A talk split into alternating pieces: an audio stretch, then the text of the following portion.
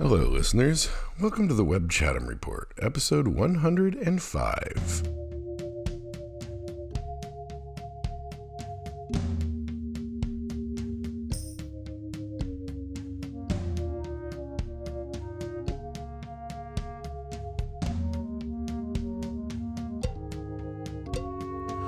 Hello, happy Thanksgiving. I hope you had a lovely holiday. Today is day eight of my vacation, I think. No, it's Friday, so it'd be day seven because I didn't have last Friday off. Uh, yeah, I had a pretty good Thanksgiving. Um, I was a little bit down all day for like random, stupid, pointless reasons, like reading too much internet and shit. And I was kind of like bitter about it because I was like, this is like my favorite holiday of the year. And it's annoying that I'm in a bad mood. And I would mostly snap out of it because it's Thanksgiving and I love Thanksgiving. And, you know, I had a lot of cooking to do and I was staying busy. Watched Jane in the morning, did breakfast, and then I cooked the whole meal, and then we had the dinner at early, and then you know it was a good day. It was great. Then we went for a walk and got the tree out and decorated the tree, and all the everything I cooked came out well. The turkey came out well. The stuffing, the mashed potatoes, the beets, the corn, the stewed carrots. I'm probably forgetting something. It was a big meal. Um, yeah, everything went great and but I was like cranky. Like I would read a tweet and then I'd get mad. And I was like, I need to stop looking at Twitter. Uh, so, and I was like, oh, I'm in a bad mood. I shouldn't be in a bad mood. Ah.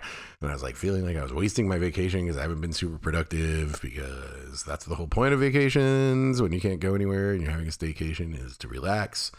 And I got a bunch done at the beginning of the vacation, like last weekend I got another birdie's bed or two, and so I finished up like sort of garden prep for the winter. Uh, actually, I probably should go water the garden. It, it's weird. Uh, there's still a bunch of lettuce out there and spinach, and it's good. It's doing well, but you know I should probably harvest it soon. Um, but yeah, you know, I got all these, got these birdies beds assembled and leveled and in place, and I've been working on it for weeks. And I got all the dirt from like uh, this year's garden into the birdies beds. That was a lot of work. I got all that done. That was really good. My apple trees came. I don't. I got to figure that out this weekend now. Um, I got two apple trees and two pear trees. I ordered them like in the last, I don't know, February and I, you know, it took like nine months for them to come because everybody's gardening during COVID. They just arrived. I don't know where to plant them. I don't know how to plant them. I don't even know if I want them anymore. My wife is very dubious about the whole thing, so I got to figure that out. Um, so I was doing stuff, you know. I cooked the whole meal. I was watching Jane. We're doing potty training, which is a giant nightmare. But I'm like, oh, I wasted this vacation, and I'm like, oh, Jesus, you're too hard on yourself, man. But, you know, I'm, I'm good. It is day 627 of this pandemic quarantine of mine. Uh, supposedly in four, five, six, eight days, nine days, nine days, 10 days, 10 days, nine days, I'm going to New York. So I'm hoping that works out. That'll be really great. I've made a bunch of plans to see friends and rock shows. And I'm nervous about it because the country isn't getting any better but also the country's not getting any better. So I don't know. When, am I going to ever go anywhere? Well, I should wait. I should be waiting until my daughter gets her vaccine.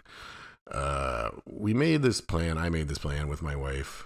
Uh, she's not going, but you know, I coordinated with her like three months ago. Things are getting steadily better, and we kind of like projected out. And by now, supposedly, at the rates things are getting better, then it should have been as good now as it was in July, but it's not. Everything's leveled off. So I don't know. I'm nervous, but I also really desperately need it. So yeah, I don't know what to do about that. We did go see Genesis this week though, which is kind of a it's kind of a dilemma, right? So I have a very short list of bands I want to see in my life that I haven't seen. Genesis is on that list. I saw Phil Collins right before the pandemic. It was one of the last shows I went to. It was great. Uh, this Genesis show was supposed to happen last year. They postponed over a year and a half, and now they're coming. And I was really hoping they were going to postpone again, but they did not. I can't really blame them. They're old. It's their farewell tour. They clearly want to be done with this. and uh, you know, so they just decided to plow forward. They did the UK and Europe in the summer, and some people in the band or crew or something got COVID, so they had to postpone a bunch of dates. And I was like, maybe they'll just stop and would push the whole thing back another year, but they did not. it's one of the shows I'm going to New York for. And so originally, when they booked this tour, they booked Charlotte and New York. They did not book Raleigh. So at the time, I was like, well, I'll, my wife had expressed some interest and my mother in law had expressed some interest. And I was like, it'll be fun. We could all go. Maybe we'll even bring Jane. This is before the pandemic. And so I bought tickets uh, for all four of us to go to Charlotte. And then, uh, you know, uh, I have a lot of friends that like Genesis, both in Boston and New York, and I decided that I wanted to go. I went to Phil Collins in Brooklyn with some New York friends, and they're all going to Genesis. So I was like, I want to go to Genesis with these people. It'd be really fun. So I bought tickets to that show too. Of course, thinking, assuming that this pandemic would not be around anymore and it would be fine. This was over a year ago. So now, after all that, they added a Raleigh show, and they so I'm like sitting here, I'm like, well, I don't know, man. Like, I definitely don't want to go to Charlotte now, and my wife doesn't want to go. I mean, she was kind of up for it. We're definitely not taking Jane. Mother-in-law didn't not interested. It seems dumb to go all the way to Raleigh in a two-hour drive, or to Charlotte in a two-hour drive when there's a show that's closer and cheaper. But on the other hand, if I go to the Raleigh show, does that is that going to remove my desire to go to New York or or reduce it somewhat? Uh, and that makes me nervous because I really want to go to New York, even though I, you know, well, maybe I can't. So then I'm, well, that's the next flip side, right? Like, what if I can't go to New York because things get much worse? And I didn't go to the Raleigh show, and now I never get to see Genesis. So that would be really a bummer too. So we looked at the seating, and you could buy tickets in the back of the States an arena show, and you could buy tickets in the top level back of the arena with five rows empty around you. so that's what we did. We bought tickets. We wore our masks the whole time. Masks were required, but people, of course, cheat in any public setting because they're terrible. And uh, but there was nobody within five rows of us. we had the, and our entire row to ourselves in the very back, and the next five rows were empty. So it was great. We kept our masks on. We did not get close to anyone the whole time. The encore was I Can't Dance. I hate that song. And two songs from like the Peter Gabriel area, which everybody says is better. But honestly, have you watched like 10 minute prog rock songs lately live? I love it, but you know, they played enough. so I was like, we can go before the encore. Um, so we did. So we didn't even see anyone. it was awesome. It was like an arena show where we didn't have to see anyone. The sound was really good. PNC Arena, very good sound. Uh, so that was great. I've seen Genesis. I'm very happy. I deeply regret my friend Seth went to the last Genesis tour back in the day, and he was like, "You should come with me." He was in Montreal, and I was like, "No," and I didn't go, and I just I regretted it. I've regretted it ever since. So I have atoned for that error. It was a great show. They played everything I wanted except Abacab and Emma wanted In Too Deep. Those are probably the two biggest hits they didn't play. They played stuff from all eras of the band, except for the very first few albums when Phil Collins wasn't in the band. They played stuff from the Peter Gabriel area, though. So, yeah, it was cool. It was cool. It was a good drive. Um, it was a good time. And then we took Jane in the car on Wednesday, this Wednesday. We we're like, what are we going to eat for dinner? We, should, shouldn't get like delivery. We shouldn't cook anything. We're going to have this giant meal tomorrow. I don't want leftovers. And was like, I haven't had Moe's. It's my favorite bad burrito place. I haven't been there in like nine, or haven't had one since you last brought me one last year. So I was like, let's all get in the car and drive there. So, you know, like we drove there to South Point, it's like 30, 40 minutes away. All of us, me, Emma, and Jane. Jane likes cars mostly. She didn't really like this drive too much. Uh, and then I went in and got it. We didn't eat there or anything. Then we just came home and ate it. But it was kind of crazy. Like the whole family was in a car together for the first time in like two years. It was very strange. It was very strange. And then Thanksgiving, yeah, it was great. It was great. The tree's up now. We are listening to Christmas music. Uh, and I'm in a much better mood today. So yeah, it's cool. Health is good. Uh, I got my Wegovy. It was really expensive. I'm really annoyed. I could never get the insurance confirmation, but my doctor was willing to prescribe it. So I was off by like 0.2 on the BMI. So I couldn't get it. And uh, I couldn't get insurance coverage. They weren't going to do it anyway. This is, this drug is obviously killing the insurance companies, and they're doing everything they can to keep people from getting this amazing drug. So uh, I'm not going to start it until after Christmas, though. I think I definitely wasn't going to start before Thanksgiving, so I'll probably start on the 26th. I might start it sooner because I'm not sure we're going to have a Christmas feast this year. Usually, I make a big Thanksgiving and a big Christmas. Uh, I don't know if I want to do both this year. like I'm kind of torn. I was getting kind of a cranky mood yesterday. The meal was great, the people was great, the whole thing was great. So like I shouldn't blame that. And of course, it'd be nice to have an opportunity to do it again and thoroughly enjoy myself. But also, like maybe I should try something different. I don't know. If I if we decide that, I'm gonna start to talk it over with Emma. If we decide that, then I will go on this drug before that and kick in my diet even sooner. But really, the plan is to start right after Christmas. Go on a diet, start taking this drug, start trying to get the weight under control again, and get lose all this pandemic weight. That's to be very embarrassing if I go to New York because I've gained so much weight, and I'm not looking forward to it, and I'm embarrassed. So hopefully we'll get that fixed. Uh, yeah, and then Jane potty training. We started because you know I have eight days off and uh, seven days, seven days, eight days, nine days, nine days, right? A week and an extra week weekend, nine days. And we figured, you know, we read a bunch of books and watched some workshop thing. Oh God, that was that was rough. But uh, you know, everybody's like, just you know, you start, it, you make a big deal, you do this thing, you tell them it's no more diapers, say goodbye to diapers. She was really into it, and so then we said goodbye to diapers. And the first day was like the way it says in the books it's going to go. There'd be a couple accidents. You say no big deal. She peed her pants twice, and we cleaned it up. It was no big deal. But she and and she, but you know, she waited till her nighttime diaper. We're not calling it diaper, nighttime undies, to, to poop and that was fine too, you know. And then the next few days has been great. Like there's no accidents. and she won't like let me take her to the potty. She only goes with mom, but that's fine. Uh, but the big problem is she's not pooping, and uh, for three days she didn't poop at all. And then finally last night she did a very big poop in the nighttime undies diaper. So at least she got the poop out. So it's not like a health emergency. But for three days, you're like, oh my God, is this bad? I know. I read over and over again that it's not bad. And kids often don't poop for three days. But I was just like, oh my God, it's so terrifying.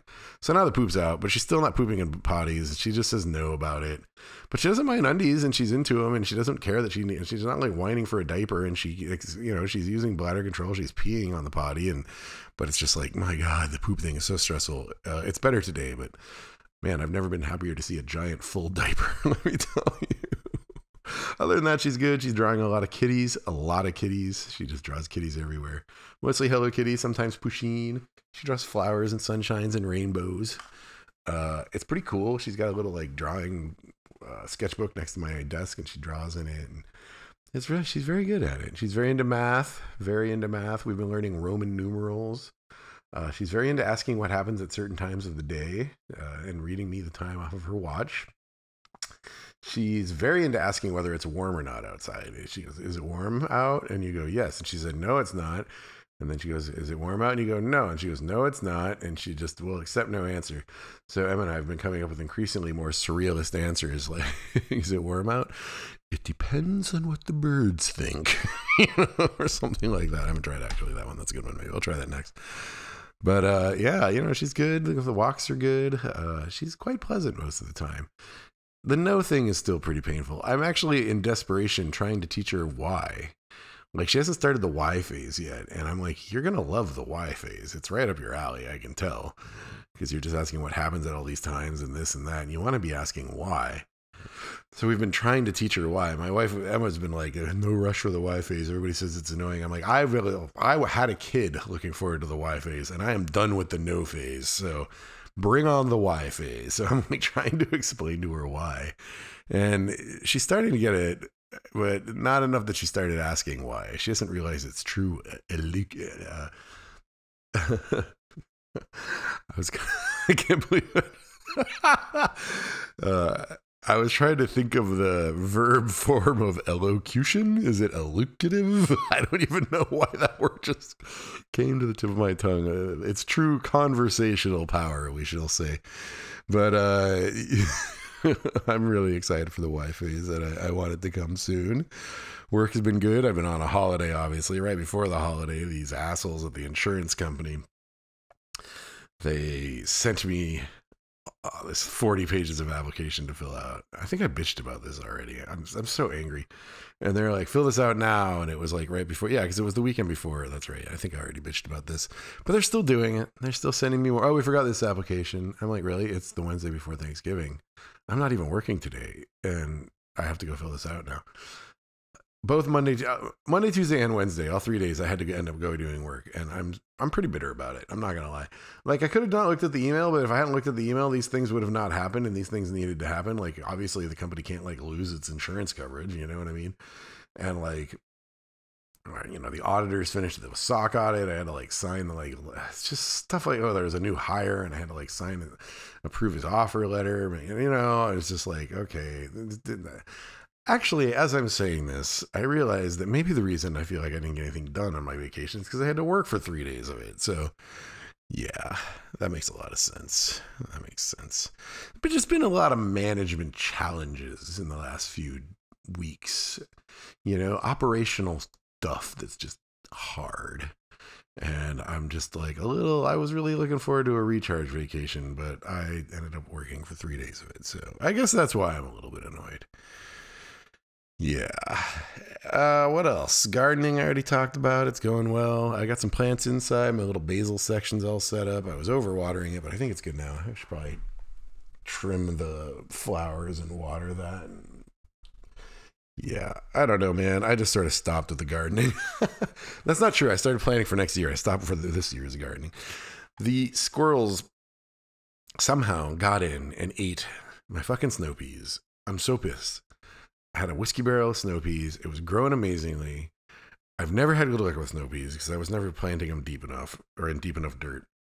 And I fixed it all in there, growing amazingly. So I took chicken wire and I wrapped it around the whole whiskey barrel and I made a cylinder like six feet high of chicken wire. And on the top, I put like one of my cloches, wire cloches, anti squirrel cloches. And but somehow I must have left a hole just big enough or they ate through the chicken wire and they ate all the fucking snow peas. I'm so mad. I love snow peas, and it's my third or fourth year of failing to grow them because of these fucking squirrels. And everybody else doesn't have squirrels around here, and like, ah, it's maddening, man.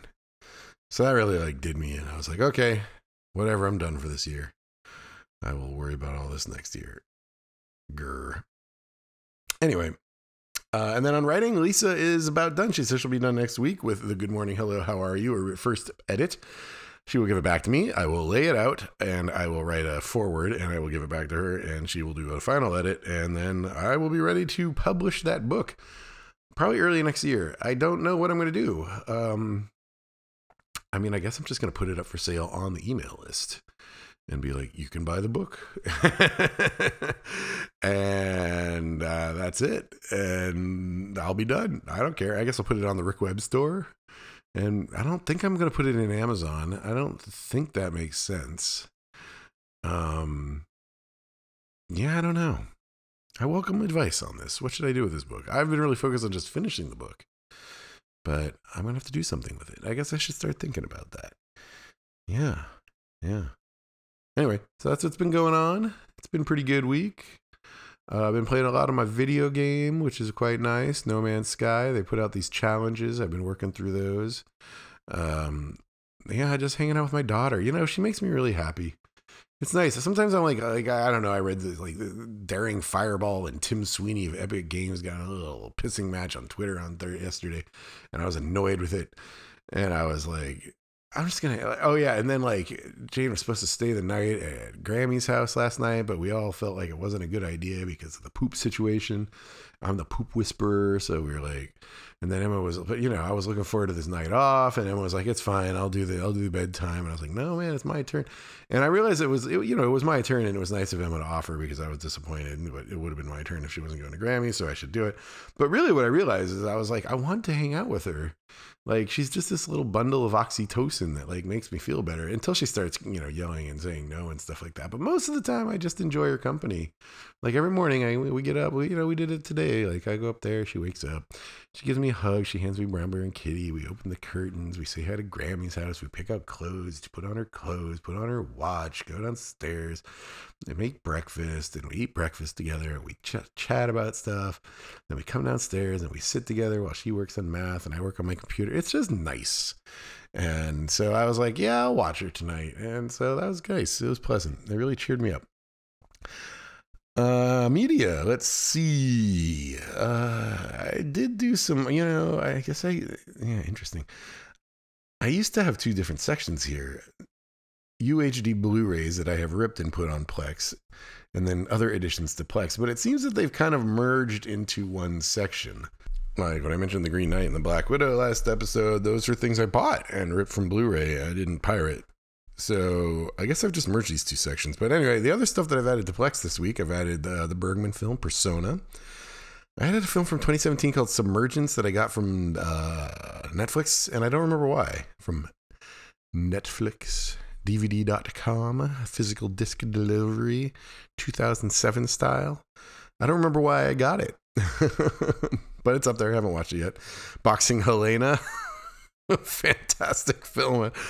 Uh, so that's kind of like I was looking for this film called The Extraordinary Adventures of Adele Blanc-Sec, which is also up there because my friend Og was asking for it, and in doing that, maybe they both I don't know. It made me think of Boxing Helena for some reason. The Sherilyn Fenn, Lara Flynn Boyle, Julian Sands amputation fetish film directed by David Lynch's daughter Jennifer Lynch. Uh, that's up there. I saw that in the theater. Great film. Marfa Girl. Um, Larry Clark film.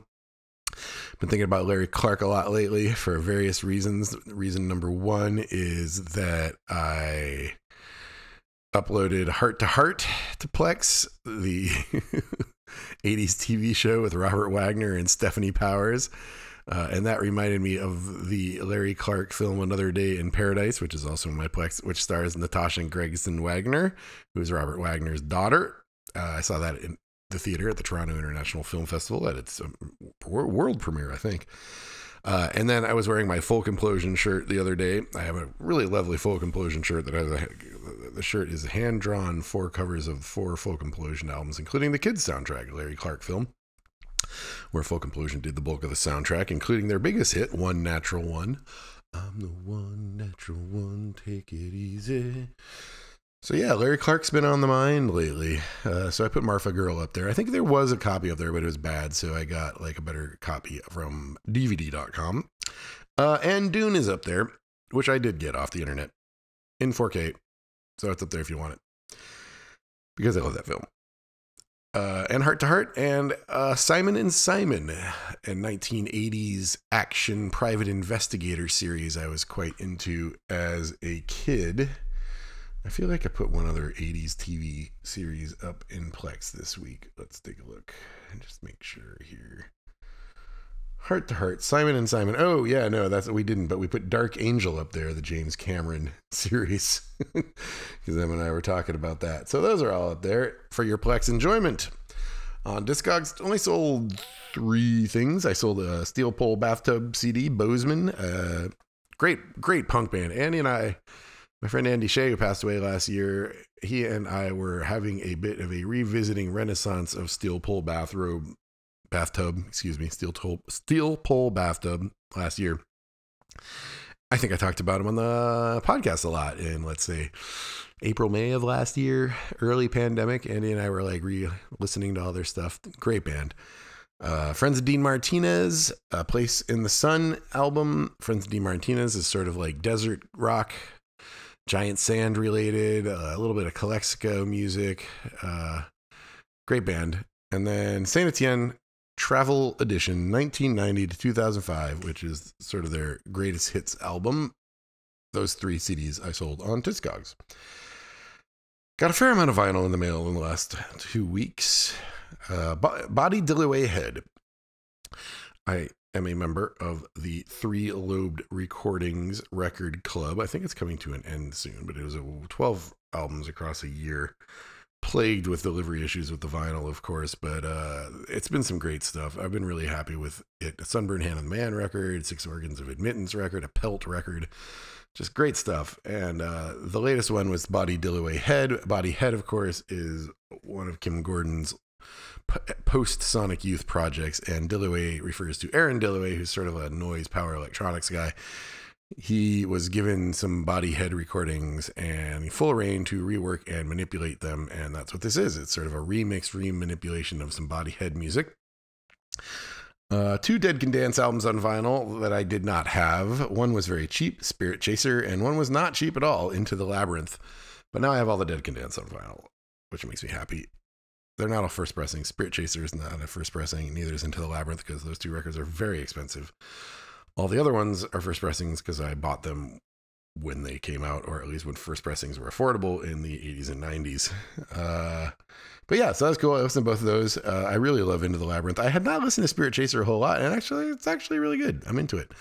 I got Helium Magic City on vinyl. Uh, the last Helium vi- album I did not own on vinyl. Helium, of course, is Mary Timony's band. Mary Timony also in, oh my gosh, let's think of Mary Timony's bands. Ex Hex was her band with Carrie. No, that's not right. Hex is her current band. Her band with Carrie was called, what was that band called? They did really well. I guess we're going to have to pause and look it up. Wild Flag. That was her band with Carrie from Sleater-Kinney? Yes, that's correct. And uh, when I first learned about Mary, we went to college together. We were, uh, she's a little bit older than me. I think she was a year ahead of me at Boston University, but she was already signed to Discord, Dischord Records when she got to Boston University. She was in a band called Autoclave before that. So she was obviously the coolest person in the world in my college. um, so I've been really into Mary Timony's various projects for a very long time. Uh, Ex Hex is her current one. They are really great. They had an album called Rips from 2014. Uh, I guess she hasn't done anything since 2014. That seems long. There's uh, some Helium reissues since then, and I saw on her Instagram that she's currently in the studio, but it does seem uh, does seem a little.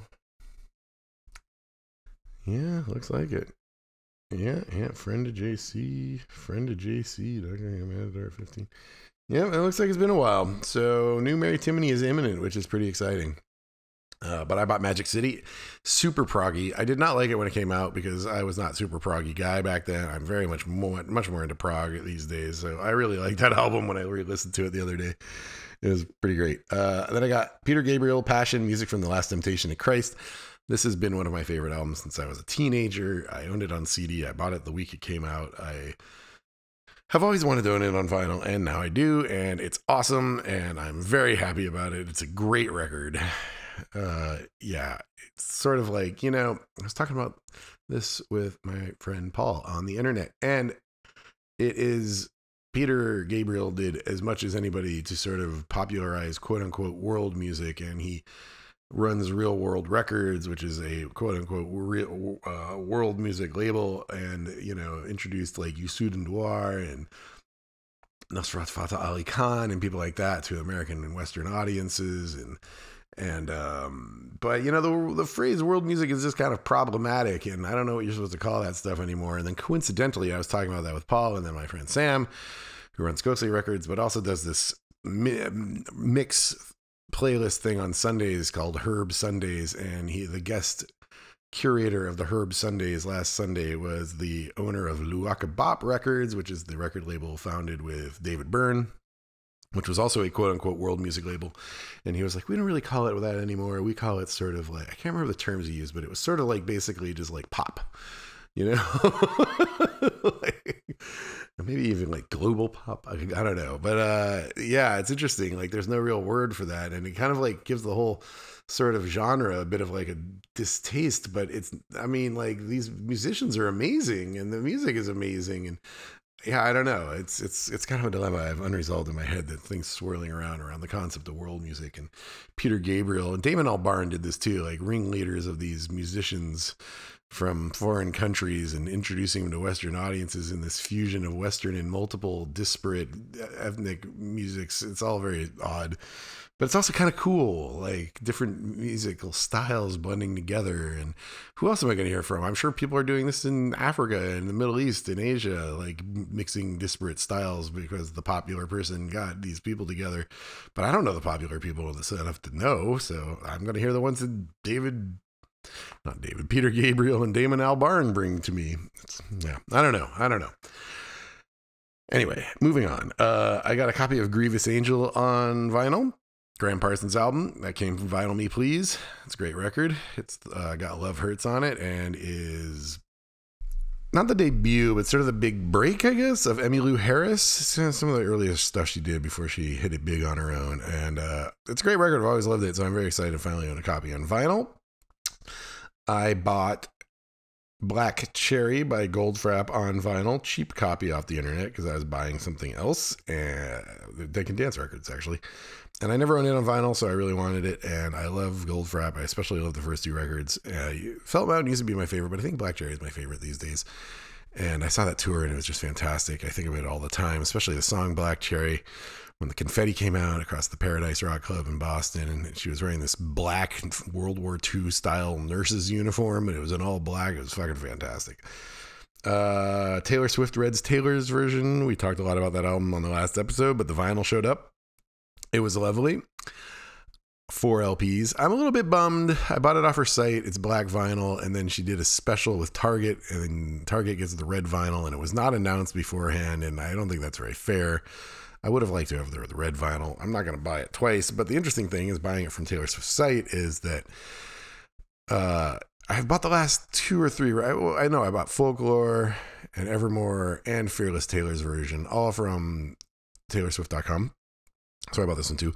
But she has been including sort of like tissue paper stars with the record. So Folklore and Evermore came with gold and silver and white tissue paper stars and hearts. And Fearless came with just gold stars and hearts and tissue paper. And I was like, you know, like they they all kind of look like they came from the same batch. The gold and and, and the Fearless packaging was the same gold tissue paper stars as the ones in Evermore and Folklore. So it was a big question of mine. I was like, is she to change the star color? Is she to have them at all? And is she to change them to red? Also, I knew it was to like a lot of Taylor fans were to be really into it, so I made a TikTok of my opening of the. I got the package and I was like, I made a TikTok of the opening and I, I held out Evermore and Fearless and showed the stars that had come with them because I've saved them. And I was like, will they be red? And I opened the package and they were red. I'm like, yay, it's red. This is the kind of managerial and operational excellence you can expect from the Taylor Swift organization. And I put it up to TikTok and it got 4,000 views. So I feel pretty good about that. I knew it would do well. I kind of thought it would do better than that, actually. Like TikTok, Taylor Swift, uh, catnip the week that it came out. Come on, should have done better than that. But still, I felt pretty good about that. It's first TikTok I've ever posted. Don't know if I'll ever post another one, but not bad. That's a decent start for my TikToking life. Uh, I got a copy of Bauhaus's live album, Press the Eject and Give Me the Tape, which was a huge album in my childhood. I'm going to say my teenage years. I think I got my first copy of that album when I was 17 years old. I know every nuance of that live album like the back of my hand. I owned it on CD. I've never owned it on vinyl. I found an affordable copy on vinyl, so I got that.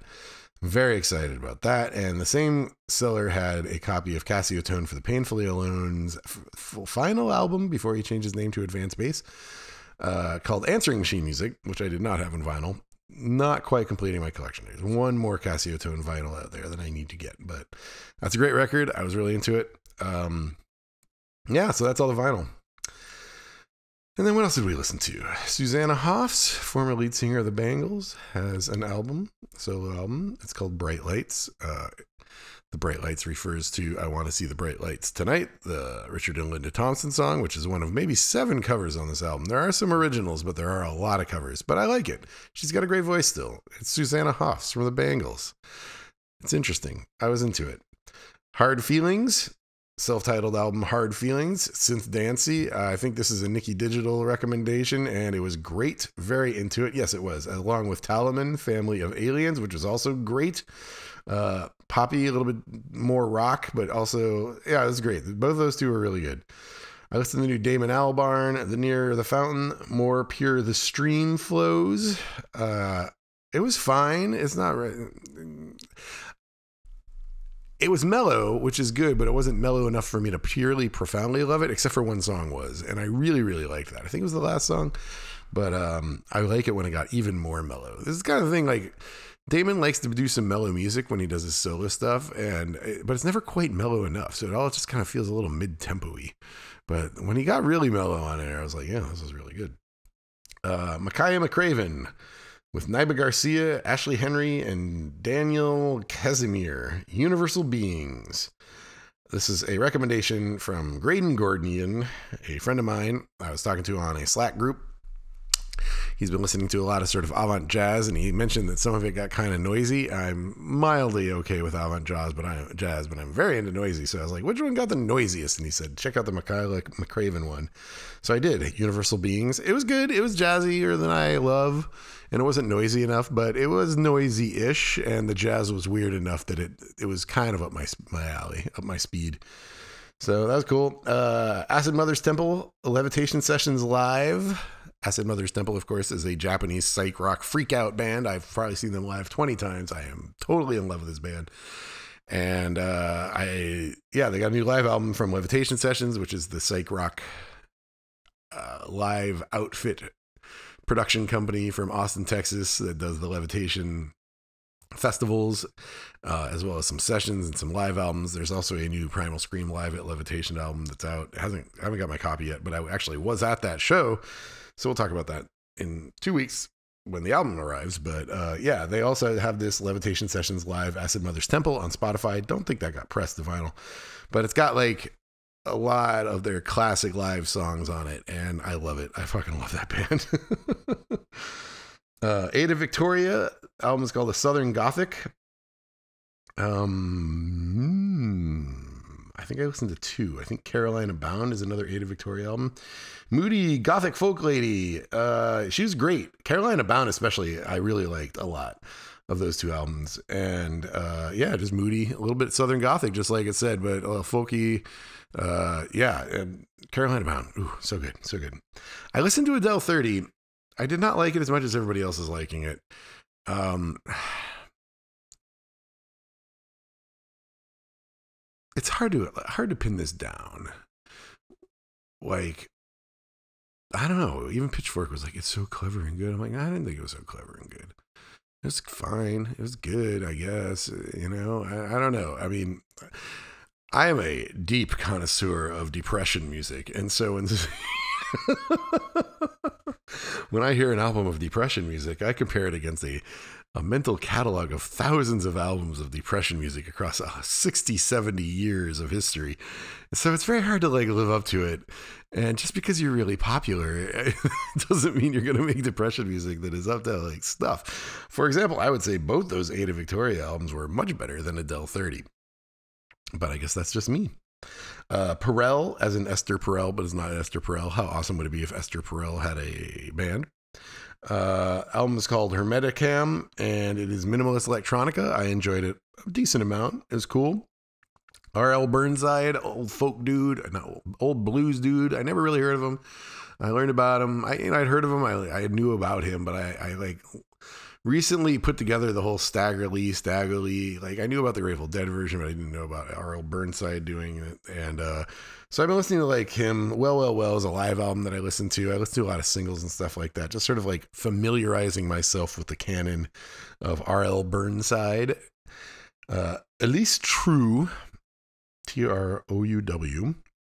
She's like a YouTube star from a few years back, maybe four or five. Uh, she's get like 11, 12 million views on her sort of live loop covers, like the girl from Ipanema and, Foo Fighters. I didn't know about any of this, but she had a new one, and YouTube recommended it to me. And it was a, it was a original song, and it was a live loop thing. And I was like, this is pretty cool. She's really talented. This is good. And so I went back and sort of listened to some of the old stuff and her album, which was called Unraveling, and I like it she's just sort of this like little young prodigy self i don't think she's self-taught. I think trisha had lessons but she plays drums really well. She plays guitar. She plays piano. She does these live loop things. I was like i think they're faked. And then i watched her do one in front of a studio audience. I like oh i guess they're not fake but uh, very talented. Very talented. And then I listened to the last Cranes album from 2008 called Cranes, which I don't think I had ever listened to, even though I used to love the Cranes. I did not know about this 2008 album. I was busy doing other stuff. I was drunk for most of 2008. but uh, yeah, it's pretty good. Very minimal, quiet. Uh, yeah, it's cool. I've always loved the Cranes. I've been thinking a lot about them lately. TV, still watching SNL. I think SNL is very good lately. i have been very into it. I'm pro SNL. I was not. I've not always been pro SNL. I would not consider myself a connoisseur because I skipped whole decades. Uh, and then I started watching in that period. Everybody said it was bad, and I was like, "Oh man, this is pretty funny." But that's because I skipped like you know the '90s and the aughts. Um, but I think it's great right now. I think they got a great cast. Uh, almost everybody on it, I, I really enjoy. So that's great. We're in, trying to finish Mythbusters. We're in the last season, but it's just like it's hard. I really miss the build team. It's very clear the Discovery Channel is making them do more car and gun stuff. The pace of the show is slowed down because they were only doing two myths per season per episode now because I don't have the build team doing two more myths. And we have like eight episodes left, and I just want to finish it because there's so much new TV coming out that we got to move on to. But and it's kind of sad because like I Mythbusters has been so great for so like many months now. It's been like our staple, and like now it's like feels like work, and it's like coloring my past experience. But uh, yeah. So we're almost done. I think by the time I talk to you guys again, I'll be we'll be done. I may have said that last time, which is an indication of how we are sort of trying. Uh, we're kind of avoiding it, but we'll finish eight more episodes. Uh, Foundation, we finished Foundation. I really liked it. Reviewers did not. My friend Rex did not, but I thought it was great. And I'm very excited for more. And it finished very strongly. One of the best season finale endings, plot twists that I've seen in a very long time. I find it very, very rewarding. What We Do in the Shadows, we're still working on. I think we're more than halfway through. It's great. It's hilarious. That show is not weaker this season. This is the third season, I think, and it's still just really good, which cannot be said for The Great, which we're also watching. I loved the first season. I thought it was so good. And this season is making me angry. It's just making me angry. It is manipulative. It is the characters are written inconsistently. I had to stop the episode to yell at the TV for a while yesterday. episode five or six. Uh, I don't like the way they're writing it, and I'm bored. And it's very obvious they're writing to goalposts. They need to get from point A to point B. And when I was young, I mean, I had stopped in this long philosophical conversation about narration and structure and honesty and characters. And I was talking about how when I was young and I'd read writers talk about their writing, they'd say, "Oh, you know, I just uh, the characters go where they have to, and I'm just a vessel, and they do what they would me." And I'm like, "Ah, oh, that sounds so dumb."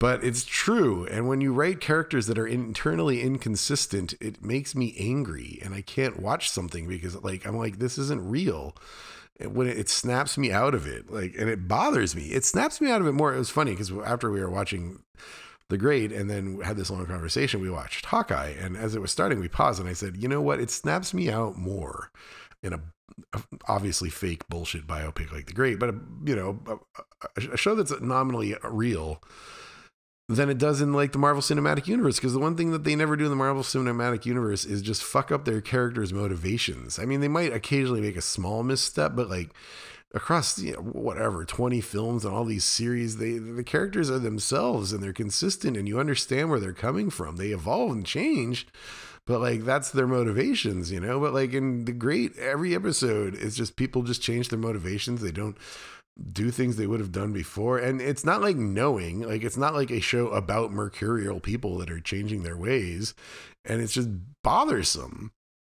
I could go into more detail, but if you're watching it, I, you know, I don't really want to like ruin it. And uh, it's interesting because Emma looked up the reviews on it. She's like, I wonder if this, she's like, I kind of feel it too a little bit, but I wonder if this season is less well reviewed than last season. And it's not. Every episode is like a nine point something rating. And I'm just like, these people are wrong. This is not good.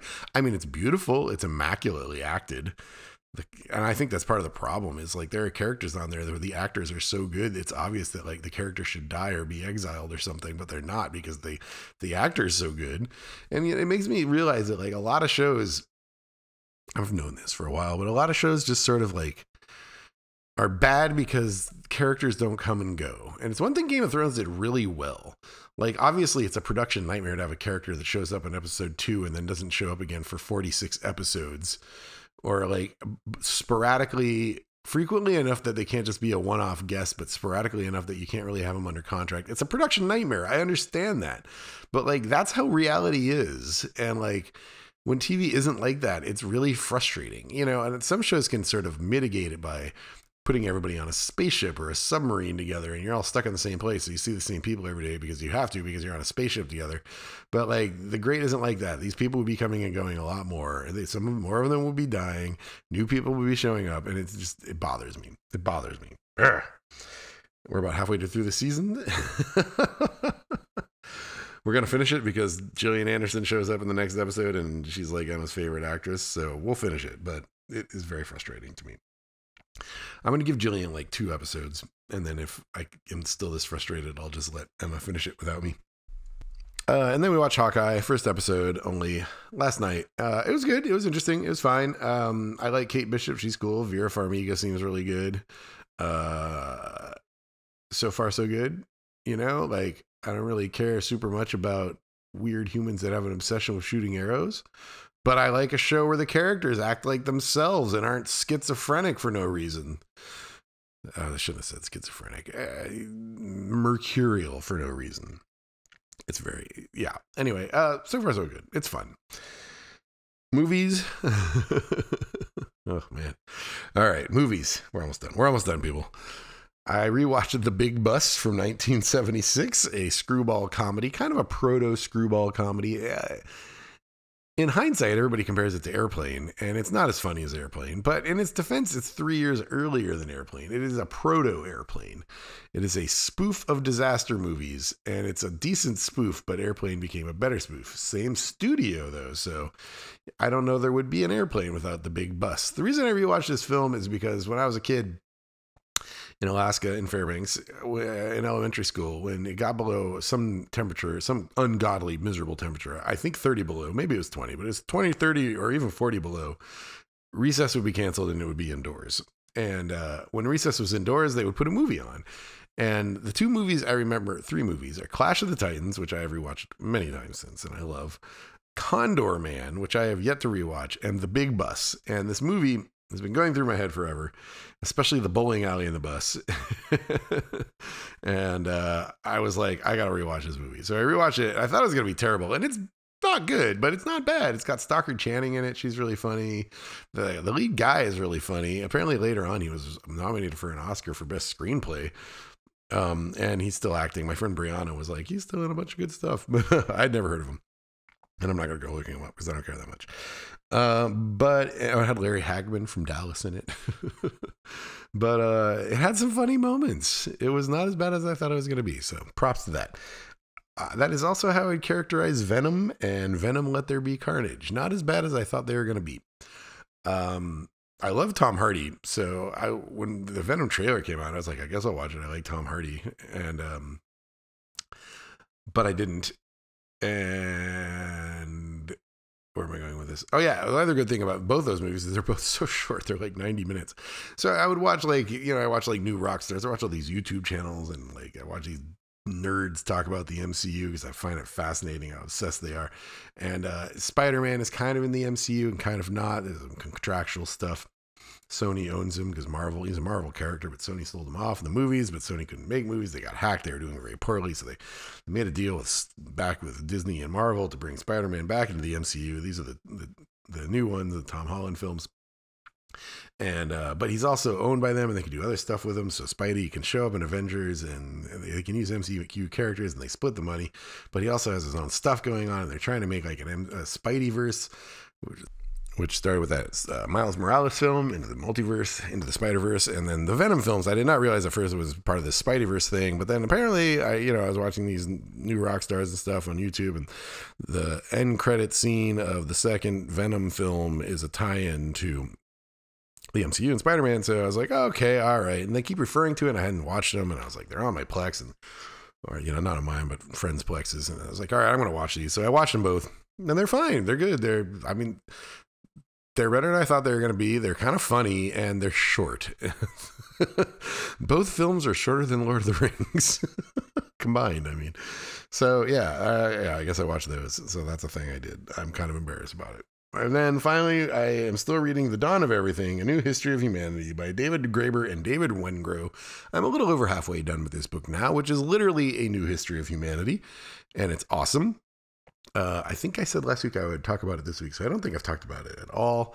Uh, the book kind of starts out by discussing sort of the battle in philosophy between Locke and Rousseau. Like, were we born innocent and modernity corrupted us, or we, were we born corrupted and it's only through modernity that we can maintain our nobility? And he's like, yeah, what if there's not, those are both not true? And he, he sort of, they sort of, the authors, David and David, survey many of the sort of unexplored threads and lost tangents of archaeology and anthropology to slowly build a case that there are different ways of looking at humanity, that the concept of modernity and politics being hand in hand with agriculture and humans graduating from being hunter gatherers into political animals simultaneously with agriculture has always been kind of bunk. And uh, it's very interesting and i'm very very into it. And it's nice to hear people that are much smarter than you confirm your suspicions that certain theories are kind of bunk and that you're not crazy for thinking maybe those aren't real like maybe I don't need to factor the Garden of Eden and man's fall from innocence into my concept of humanity and history. Thank you, Davids. I'm very into it. We'll talk more when I finish it.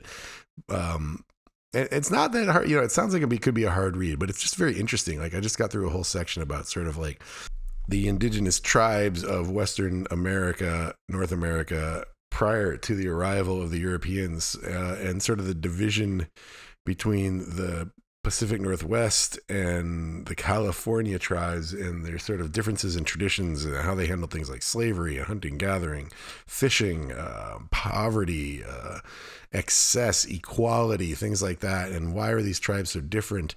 And uh, the concept of schismogenesis, and perhaps they like were making political choices to be different because they didn't believe in the things the other tribes were doing versus utility theory that they are this way because they're purely like purely in adaptation to their environment. Anyway, stuff like that. It's very interesting, and we'll talk more about it. But I, it's a great book. I strongly recommend it if you're looking for a deep read. It's sort of like, why are we here? Who are we? And where could we be going?